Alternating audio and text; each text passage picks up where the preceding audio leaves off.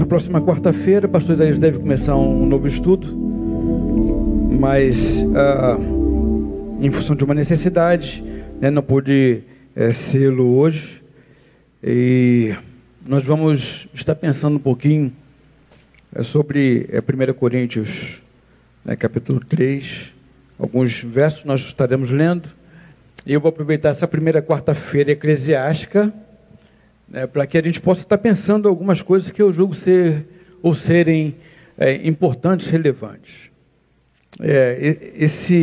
Essa reflexão que eu farei, ela teve início exatamente no final do ano passado.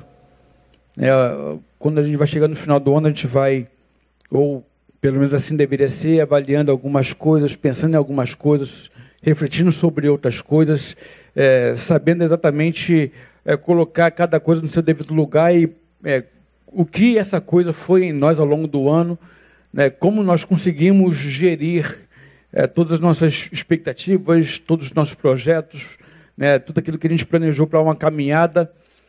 Eu sei que nós temos projetos a balde, né, muitos projetos para o ano de 2019, não digo só no que diz respeito à eclesiologia, não somente à igreja, mas cada um na sua vida particular, no seu pessoal. A gente tem projeto, se não tiver projeto, alguma coisa deve estar equivocada em nós, porque são eles que nos movem, que nos apontam para alguma direção, são eles que fazem a gente se movimentar em função desses projetos, que a gente chama muitas vezes também de sonhos. Então são eles.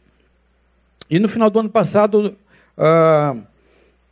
eu comecei a pensar sobre isso, escrevi até alguma coisa para o boletim, baseado nesse texto.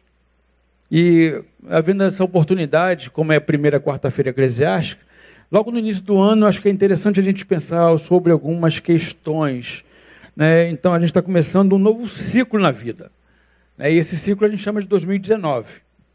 É interessante saber que 31 de dezembro para 1º de janeiro nada mais é do que apenas um mover do ponteiro, né? Mover o ponteiro, 0 hora, a gente está aqui, feliz ano novo e tal, aquele negócio todo. Mas, simbolicamente, é um ciclo que se finda. A gente precisa desses ciclos, porque é a partir deles que a gente faz algumas análises, a gente faz avaliações, e a partir desse ponto a gente modifica a rota da nossa vida, a nossa caminhada, né, a nossa direção. A gente... rever muita coisa, a gente reavalia com quem a gente caminha, com quem a gente vai caminhar, o que a gente quer, onde a gente chegou, para onde a gente vai. E, em grande escala, irmãos, infelizmente, isso não acontece no meio da sociedade.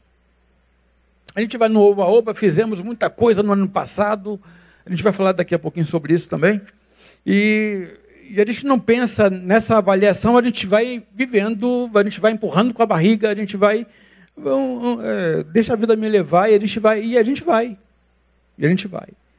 Quantos aqui fizeram uma avaliação do que foi 2018 nas suas vidas? Levanta a mão assim. Um bocado de gente, mas um bocado não fez.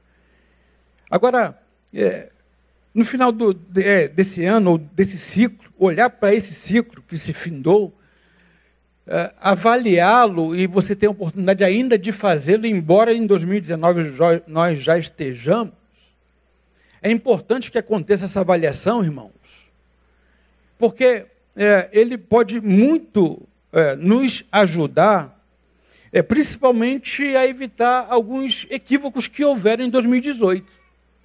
Quando a gente não avalia a possibilidade de a gente fazer novamente alguma coisa que a gente fez que não deu certo, repetir, porque a gente não avaliou, a gente não viu onde foi que talvez tenha faltado alguma coisa, a possibilidade de novos equívocos ou equívocos anteriores, velhos, que se renovam, é muito grande.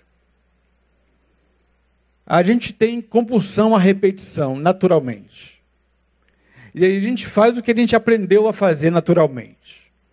Nem sempre o que a gente faz porque a gente pensou em fazer, mas porque a gente aprendeu a fazer assim, a gente vai repetindo. E aí uma frase que atribui a Einstein vai dizer o seguinte: insanidade é continuar fazendo a mesma coisa e esperar resultados diferentes. Em grande escala, isso nos alcança. A gente, porque aprendeu a fazer de uma maneira, a gente continua fazendo, e você faz, teve um resultado insatisfatório, mas você, quando tem que fazer de novo, você faz exatamente do mesmo jeito que você fez. Porque você não avaliou, você vai continuar fazendo exatamente do mesmo jeito, esperando um resultado diferente.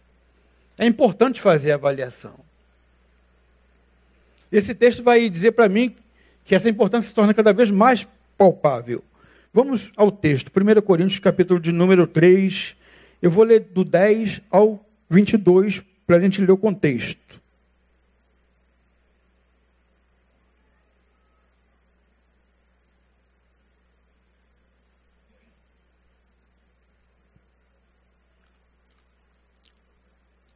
Diz assim o texto. Vou ler aqui porque vocês acompanham. Segundo a graça de Deus que me foi dada, lancei eu, como sábio construtor, o fundamento. Paulo falando. E outro edifica sobre ele. Mas veja cada um como edifica sobre ele. Porque ninguém pode lançar outro fundamento além do que já está posto, o qual é Jesus Cristo. E se alguém sobre este fundamento levanta um edifício de ouro, prata, pedras preciosas, madeira, feno, palha, a obra de cada um se manifestará, pois aquele dia demonstrará, porque será revelada no fogo. E o fogo provará qual seja a obra de cada um. Se permanecer a obra que alguém sobre ele edificou, este receberá galardão. Se a obra de alguém se queimar, sofrerá ele prejuízo, mas o tal será salvo, todavia, como que pelo fogo. Não sabeis vós que sois santuários de Deus e que o Espírito de Deus habita em vós? Se alguém destruir o santuário de Deus, Deus o destruirá, porque sagrado é o santuário de Deus que sois vós. Ninguém se engane a si mesmo. Se alguém dentre vós se tem por sábio neste mundo, faça-se louco para se tornar sábio, porque a sabedoria deste mundo é loucura diante de Deus, pois está escrito, ele apanha os sábios na sua própria astúcia. E outra vez, o Senhor conhece as cogitações dos sábios que são vãs. Portanto, ninguém se glorie nos homens, porque tudo é vosso, seja Paulo, ou Apolo, ou Cefas, seja o mundo, ou a vida, ou a morte, sejam as coisas presentes ou as vindouras, tudo é vós. Diz a palavra de Deus, e ainda, e vós de Cristo, e Cristo de Deus. 1 Coríntios, capítulo 3, versos de 10 a 23, é Paulo escrevendo aos Coríntios acerca de algumas questões que eu contextualizarei agora. E depois a gente continua.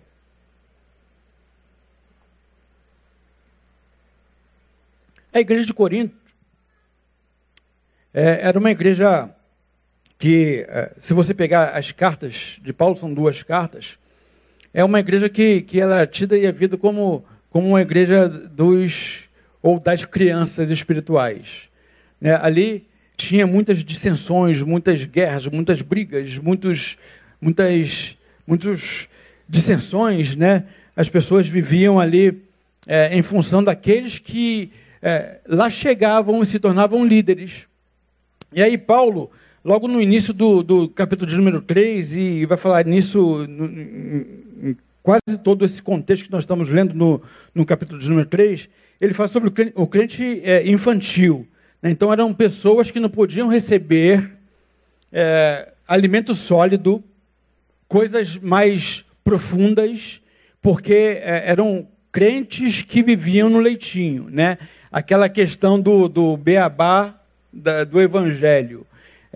Sem falar mal da escola bíblica dominical, Romão, Mas eram aquelas pessoas que adentraram agora o Evangelho e não tem muito conhecimento, não tem profundidade no Evangelho, não tem conhecimento de Cristo, e a gente fica naquelas picuinhas, naquelas discussões vãs, e Paulo começa então a escrever para eles e fala o seguinte: olha, eu queria escrever para vocês coisas muito mais profundas, coisas muito mais sólidas, porque naturalmente na vida, a vida ela amadurece, ela corre naturalmente, ela acontece naturalmente, ela desenvolve naturalmente quando tem saúde.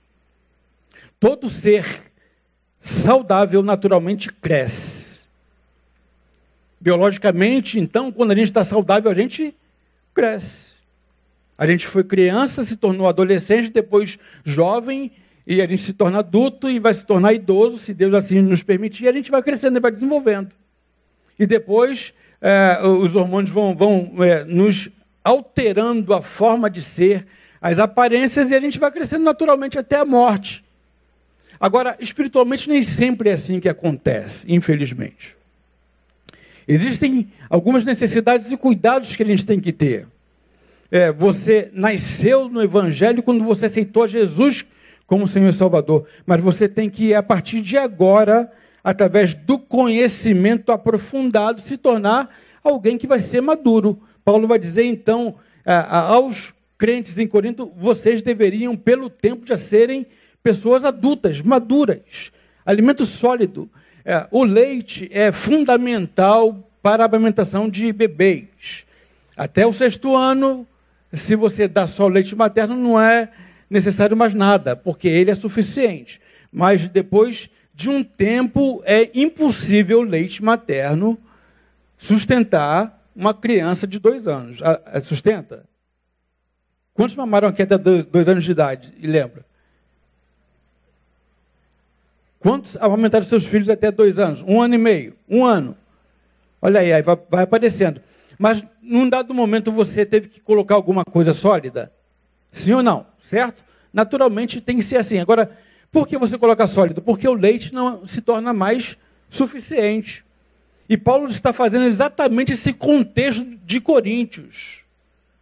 Aos Coríntios ele escreve dizendo o seguinte: vocês tinham que ir pelo tempo de Evangelho. Aí, quantos estão no Evangelho há 20 anos? Levanta a mão aqui. 15 anos. 10 anos. 5 anos. 2 anos. 17. Eu falei no interregno de 5 em 5 anos, mas se você está dentro disso, você com certeza está dentro de uma faixa etária dessa, e a pergunta que se faz é: quando Deus olha para você, ele vê uma criança ou alguém maduro espiritualmente falando? A primeira pergunta. Se Paulo estivesse escrevendo a Betânia, o que Paulo estaria dizendo no que diz respeito à tua vida? Como que Paulo caracterizaria você? Você sabe muito de Deus, sabe nada de Deus, você está nos rudimentos da fé, você tem aprofundamento na fé, você cresceu não somente biologicamente, mas também espiritualmente. Qual é o teu patamar? Qual é o teu nível? Então, Paulo, no contexto, é isso. E aí, quando Paulo chega lá, como ele era missionário, chegava, ficava por um pouco de tempo, ensinava, criava a igreja onde ele ia como missão, e depois ele saía. É claro que as pessoas ali vão surgindo, vão ficando, vão comungando junto, e vai aparecendo líderes naturalmente. E aí esses crentes de Corinto começaram então a fazer dissensões dentro da igreja, exatamente pensando nesses novos líderes que surgiram. E aí tinha uma picuinha lá entre eles: eu sou de Paulo, não, Paulo passou por aqui, a palavra dele. Aí outros começavam: não, eu sou de Apolo. Aí começou a haver dissensão: não, sou de Cefas. Contexto é isso. Eu sou de Paulo, eu sou de Apolo, eu sou de Cefas, eu sou daquele outro, eu sou de Joaquim, de João, de Barnabé, eu sou. E quando Paulo vê esse contexto, ele fala assim: pô, alguma coisa está estranha demais. É por isso que, a partir do verso de número 10, Paulo começa a dizer, então, número 10.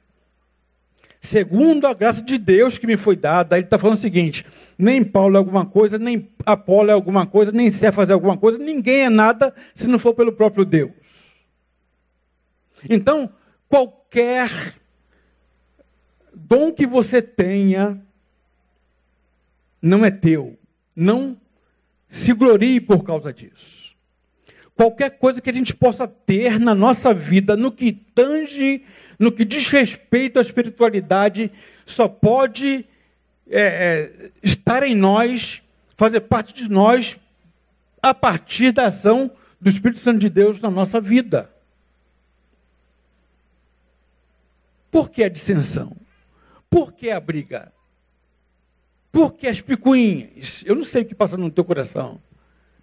Eu não sei o que você vê. Ih, hoje é fulano, hoje é beltrano, hoje é o cicrano e tal. Não, eu sou de quem? De quem que você é? Parece que é simples a pergunta.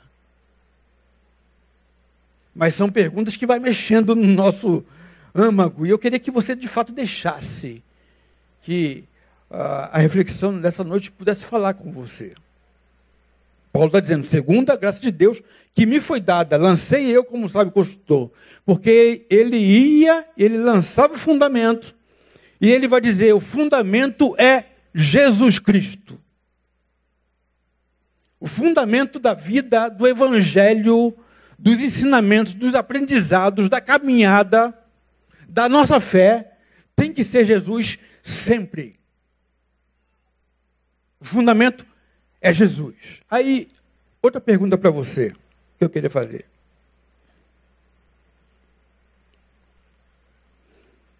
Para ser bem sucedido, diz Paulo aí, em 2019, digo eu, a primeira coisa necessária a fazer e a entender é que a nossa construção tem que ser sempre sobre Jesus. Aí eu lembro que há mais ou menos 9 anos atrás, pintou uma propaganda na televisão que eu achei interessante, tanto é que não esqueci dela e busquei justamente para corroborar no que eu estou pensando aqui com vocês nessa noite. Diz assim, não são as respostas que movem o mundo, são as perguntas. Lembram disso?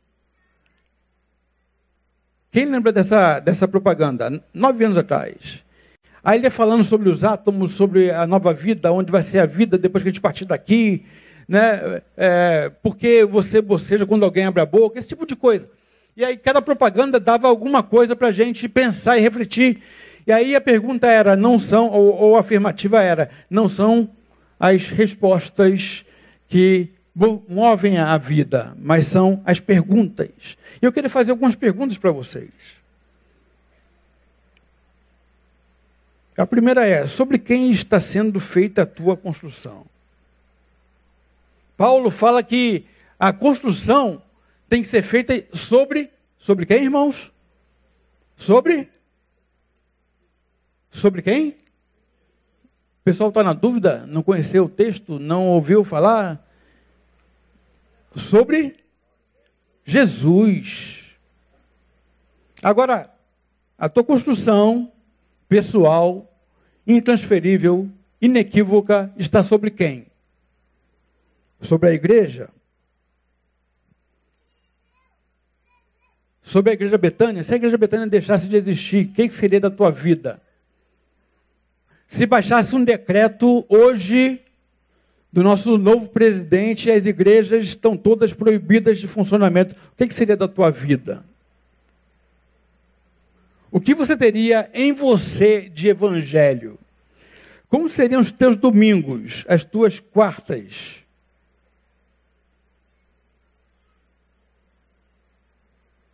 Sem Betânia você subsiste? Subsiste? Você existe? Você continua na fé? Você continua no evangelho? Ou será que talvez a tua construção esteja sendo feita sobre o pastor da igreja? O que te move a comunhão? O que te move na caminhada? Ou será que talvez o que impulsiona você na caminhada estar aqui são os ministérios dos quais você faz parte? Porque existem ministérios dos quais tem gente que faz parte, mas não quer nada com o restante. O ministério dele, da onde ele faz parte, virou um fim em si mesmo.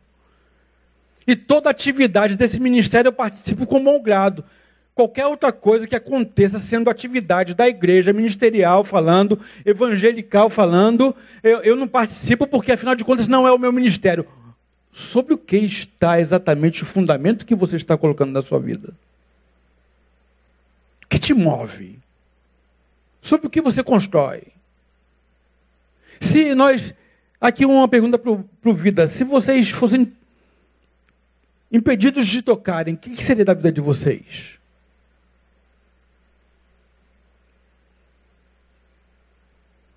Sobre os homens, as mulheres, o Mifa, missões. O que seria de nós? Será que o que move a gente da nossa vida, na nossa caminhada eclesiástica, são os ministérios ou é Jesus?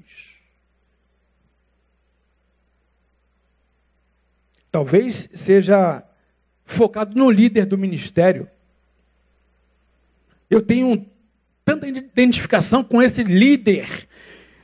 Ai, se ele sair e se houver algum desconforto com o líder, com qualquer outra pessoa, a gente cria dissensão com outro irmão por causa do nosso líder.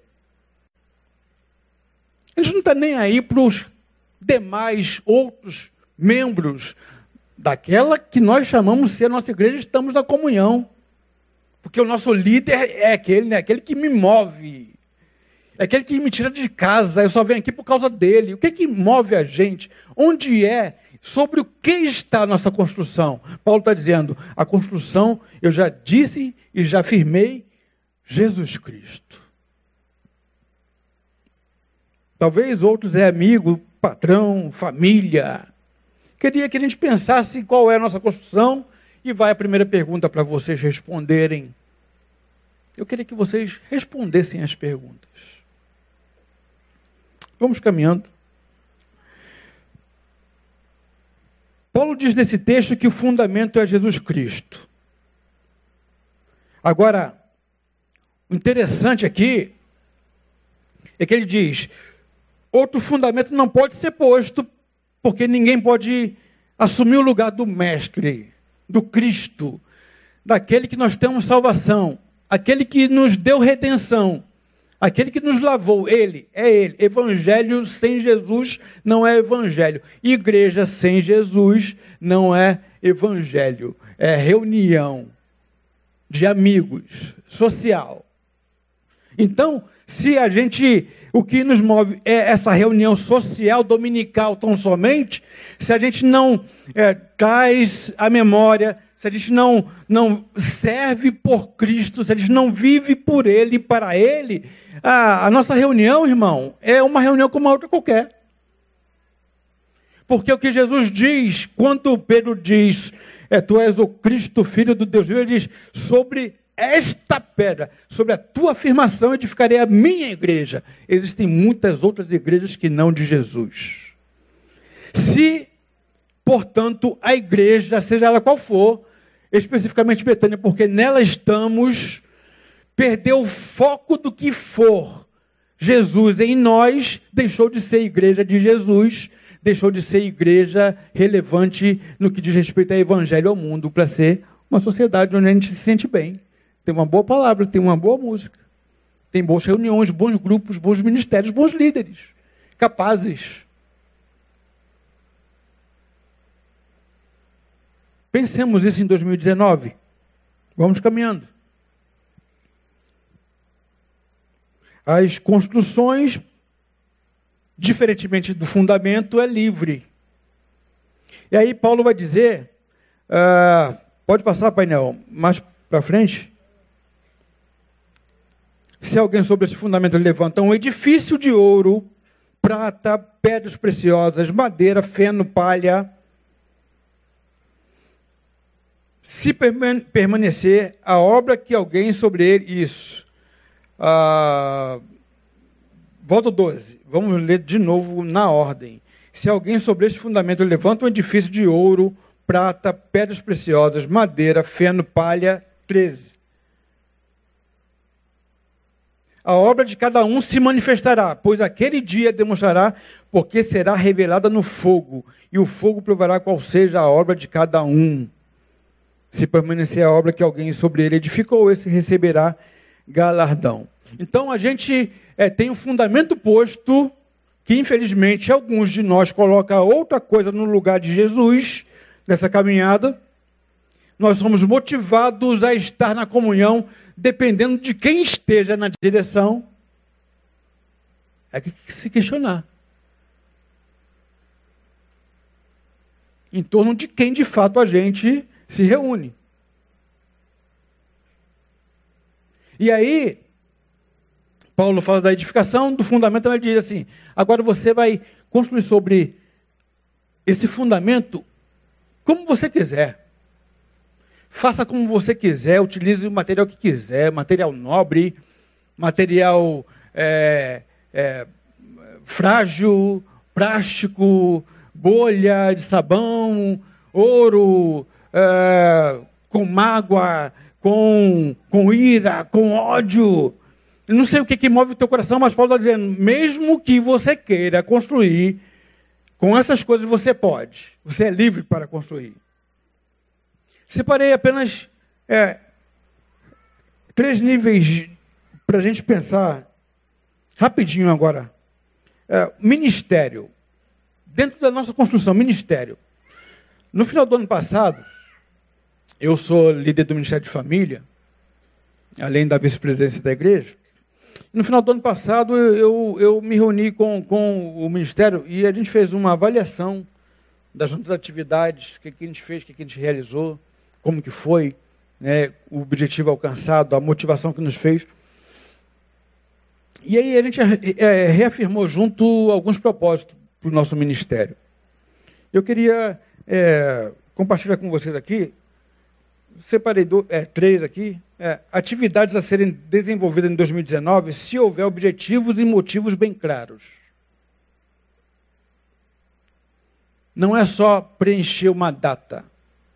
Não é vir aqui no dia do calendário para lutar por datas, para a gente ver quem é que faz mais. Então, tem que ter atividade? Tem. Mas se tiver objetivos bem claros e com uma motivação bem clara, a gente vai fazer alguma atividade específica. Aquelas que foram desenvolvidas, que a gente percebeu que não teve o alcance necessário, fica de fora. Objetivos claros. 2. Atividades devem ser para além de cumprimento de agenda. Porque muitas vezes a gente tem uma noção boa, uma motivação boa, mas porque está na agenda a gente cumpre, né? Isso serve para o ministério e serve também para você. E 3, todas as atividades devem ser para a glória e honra de Deus, edificação do corpo de Cristo. Pergunto a vocês, qual o teu ministério, irmão? Porque a Bíblia me ensina que todos nós temos ministério. Quem não sabe o ministério que tem, levanta a mão. Não sabe. Você é membro daqui de Betânia? Hã? Não? Quantos que se entendem como evangélicos estão dentro de uma igreja e não sabem qual é o ministério que tem? Levanta a mão. Então, todo mundo sabe. Qual é o teu ministério, então? Porque, veja bem, lá em 1 Coríntios, capítulo 14, no verso 1, 1 Coríntios, capítulo 14, no verso 1, na parte A, veja o que Paulo vai dizer aos coríntios. Segui o amor, procurai com zelo os dons espirituais, mas principalmente de profetizar. Segui o amor e procurai com zelo os dons espirituais. Agora, veja 1 Coríntios 12, 4 a 7.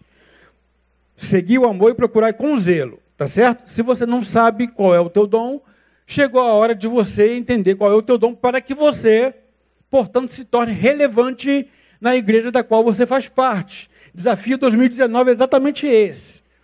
Ora, há diversidade de dons, mas o Espírito é o mesmo.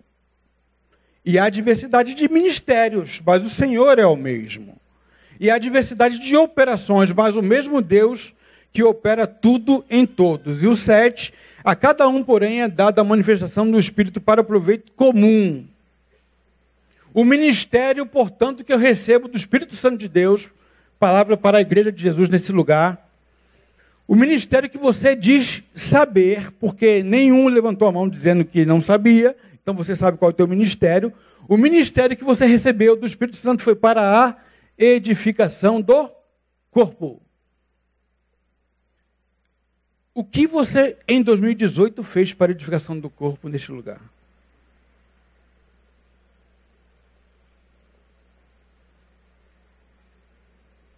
Como você desenvolveu o teu ministério neste lugar? Qual é o teu ministério? É de acolhimento? É de fé? É de misericórdia? Que tipo de ministério que você recebeu, que você sabe? Porque quando o Espírito Santo de Deus alcança você, e ele é quem convence você do pecado, da justiça e do juízo, e a partir desse momento que você foi alcançado pelo convencimento do Espírito Santo de Deus, você recebe um dom para o corpo no qual você está inserido. Perceba que nada está solto, nada é aleatório. Paulo diz, o fundamento está posto que é Jesus, e a nossa construção se dá exatamente a partir do ministério que eu digo ter.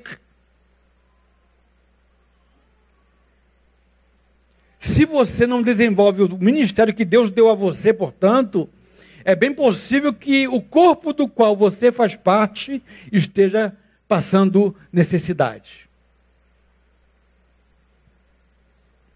1 Pedro, capítulo 4, 10 e 11, vai dizer o quê? 1 Pedro 4, 10 e 11.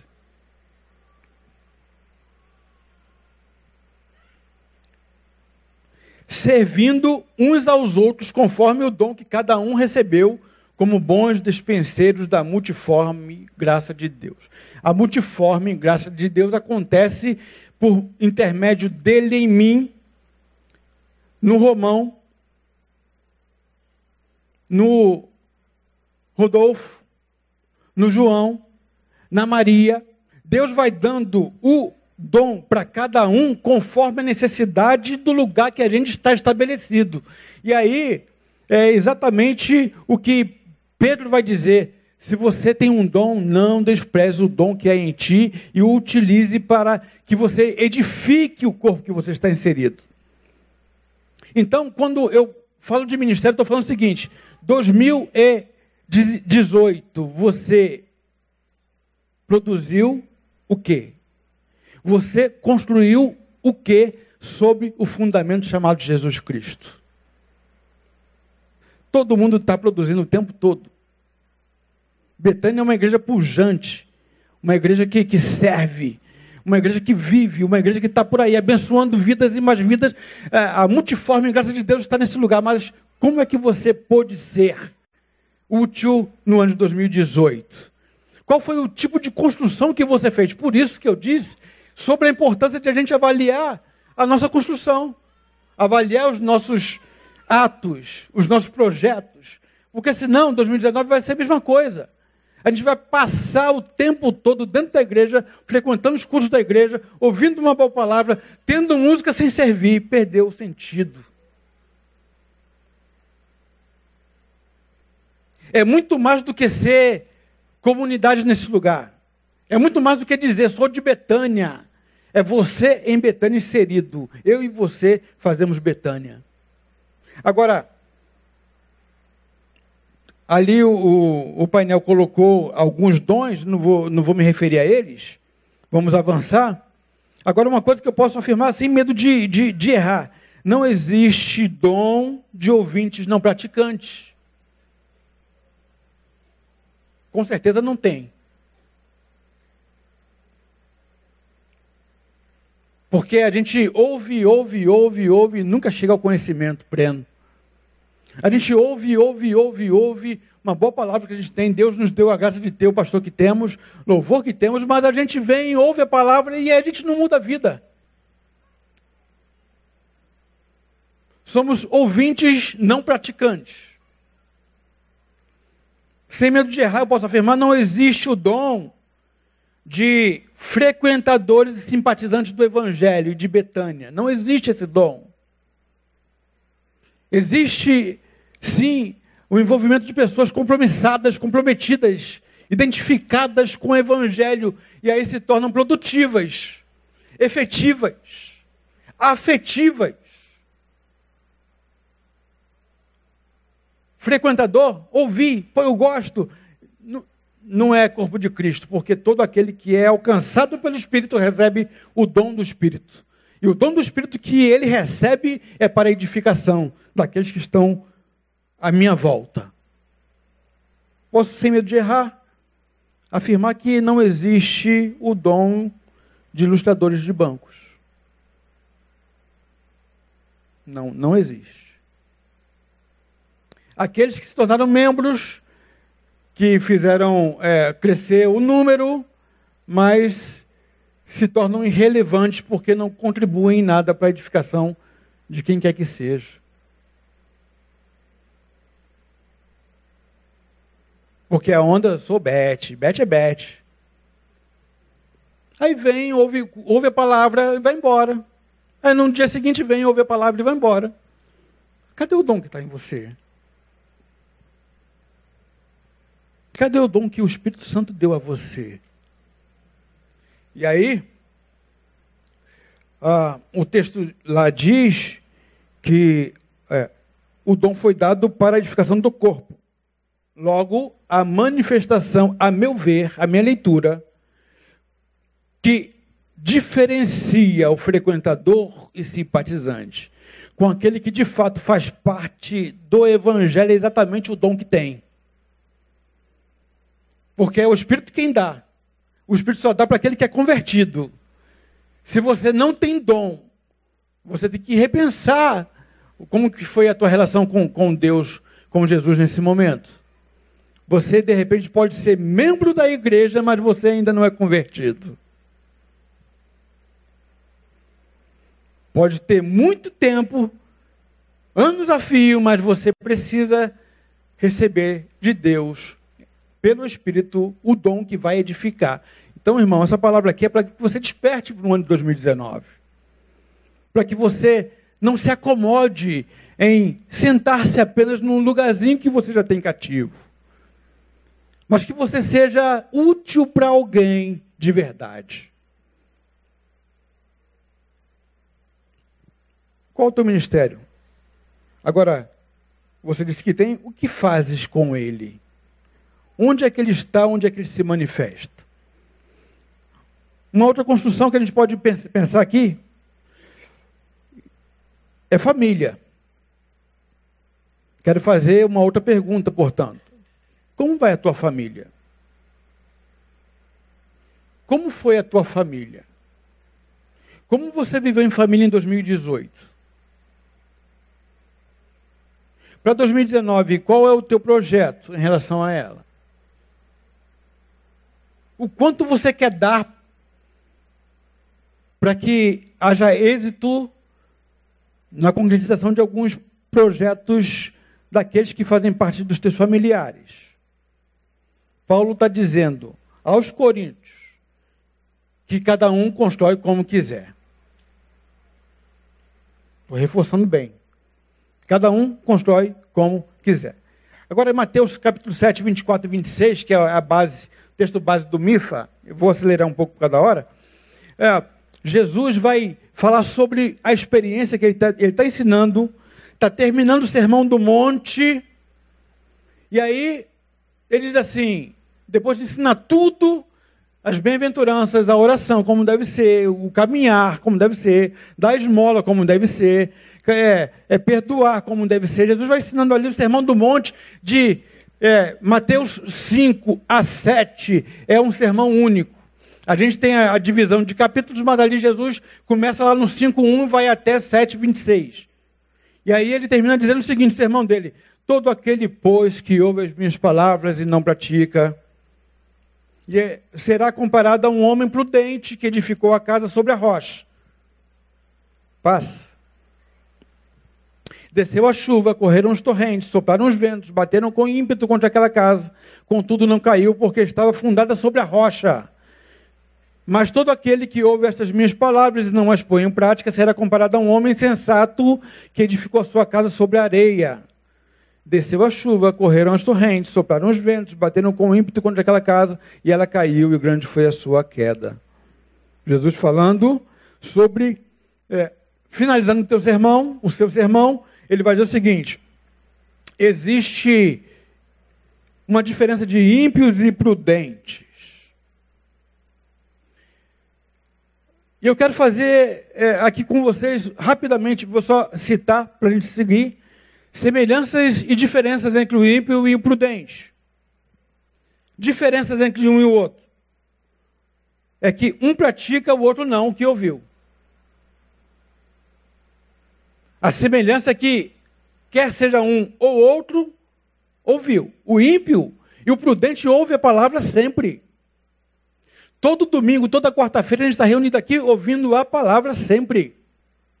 Agora, a diferença é que um coloca em prática o que ouviu, portanto tem novidade de vida, o outro não coloca em prática o que ouviu, portanto tem uma mesmice interminável. A minha vida, como a tua vida em 2018, ela é a proporção daquilo que você faz com o que ouve.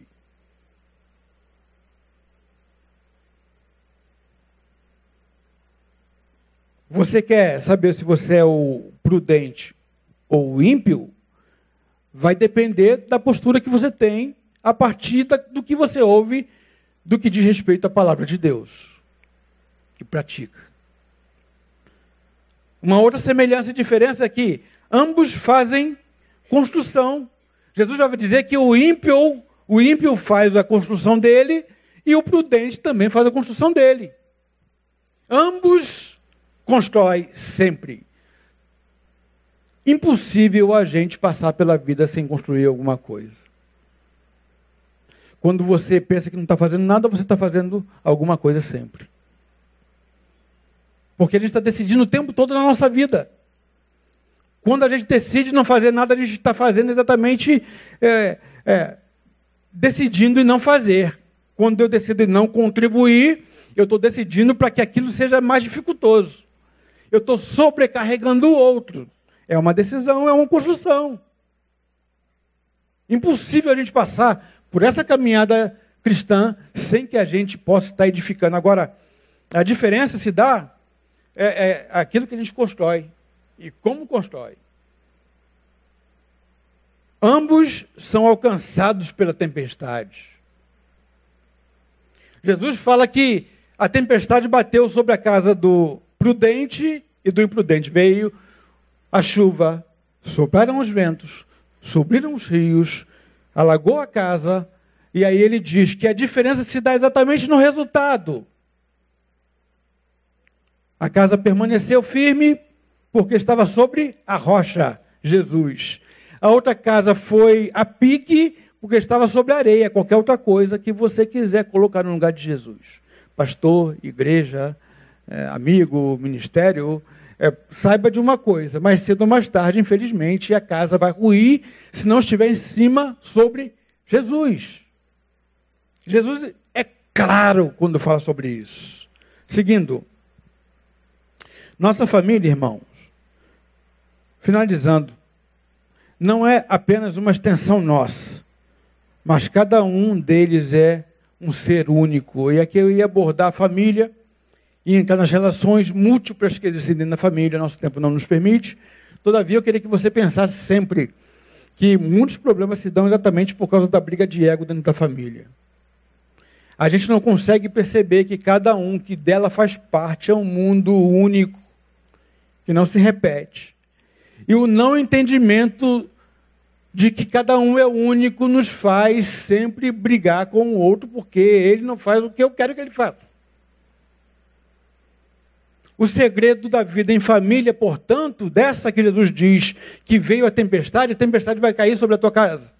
2019 haverá tempestade sim na caminhada, impossível não ser. Mas é impossível que você caia se você estiver sob a rocha. Você pode perder muita coisa, pode perder muitos bens, mas a vida você terá sempre em Jesus. Creia nisso. Cada um é um mundo.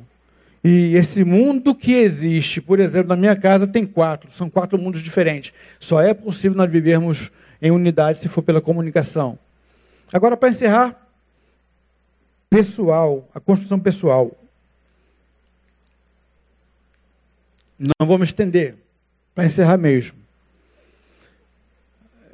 Eu gosto muito do texto que fala sobre a luz, e está sobre a luz, não é tão simples. 1 João, no capítulo 1, no verso 7, Jesus vai falar, João vai dizer, se andarmos na luz como ele na luz está, temos comunhão uns com os outros, e o sangue de Jesus, que seu Filho, nos purifica de todo pecado. Falei sobre isso no dia da inclusão pela manhã, pouco sobre isso.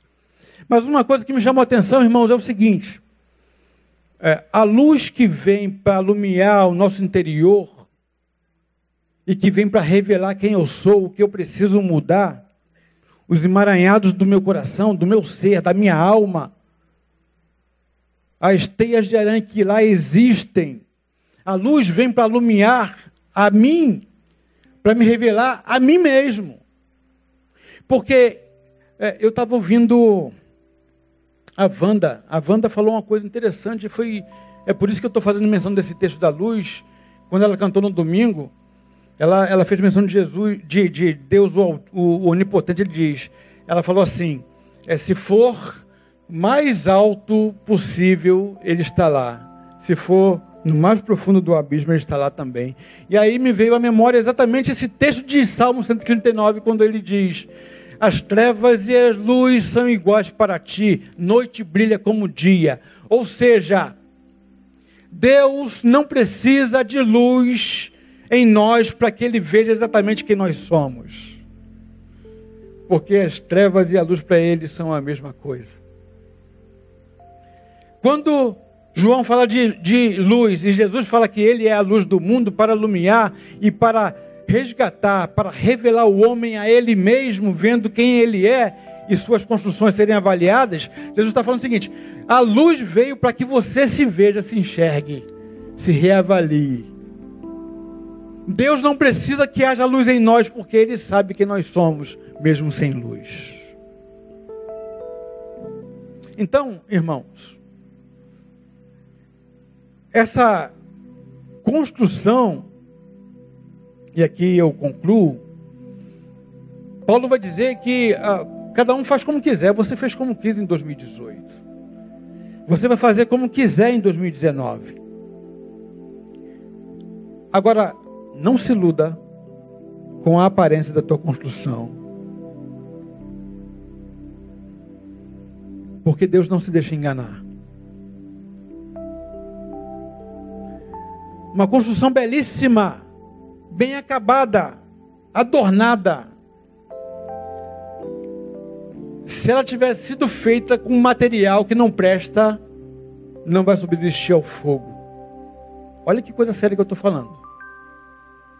Olha que coisa séria que eu estou falando aqui. Existem muita gente que tem prédios altíssimos construídos e se gabam por causa disso. Acham que estão arrebentando a boca do balão. Mas a Bíblia me diz nesse texto aí que a nossa construção passará pelo fogo. Deus não se deixa pegar pelos olhos, pela aparência. Quando Deus avaliar a nossa construção de 2019, irmão, Ele vai olhar a motivação do nosso coração, a verdade com a qual nós fizemos aquilo. Tenha muitos projetos, mas todos eles que seja com a motivação correta. Não é por muito fazer. Tem gente que está cansado fazendo. Quando o fogo vier, vai lamber tudo, vai virar pó. Vai permanecer o alicerce, o fundamento, mas a construção vai virar pó. Isso que Paulo diz. Uns constroem com pedra preciosa. Com pedra preciosa que você faz, beleza. Não é, repense o que você está colocando na tua caminhada. desleixadamente caminhando no Evangelho, desleixadamente vivendo na comunhão, desleixadamente participando das atividades que almejam alcançar as pessoas, desleixadamente. O que você faz, pode fazer, continua fazendo, mas saiba, não está mais enganado pela palavra, vai passar pelo fogo. Que Deus possa nos capacitar, nos abençoar, de modo que a gente avalie. Se você não fez isso ainda, faça. Avalie teu 2018 para que teu 2019 não seja igual. Hoje é o dia da mudança. Deixa a palavra perscrutar você. Deixa a palavra sondar você. Deixa a palavra modificar você. Que a palavra de Deus não volta vazia. Vamos ficar de pé, queridos.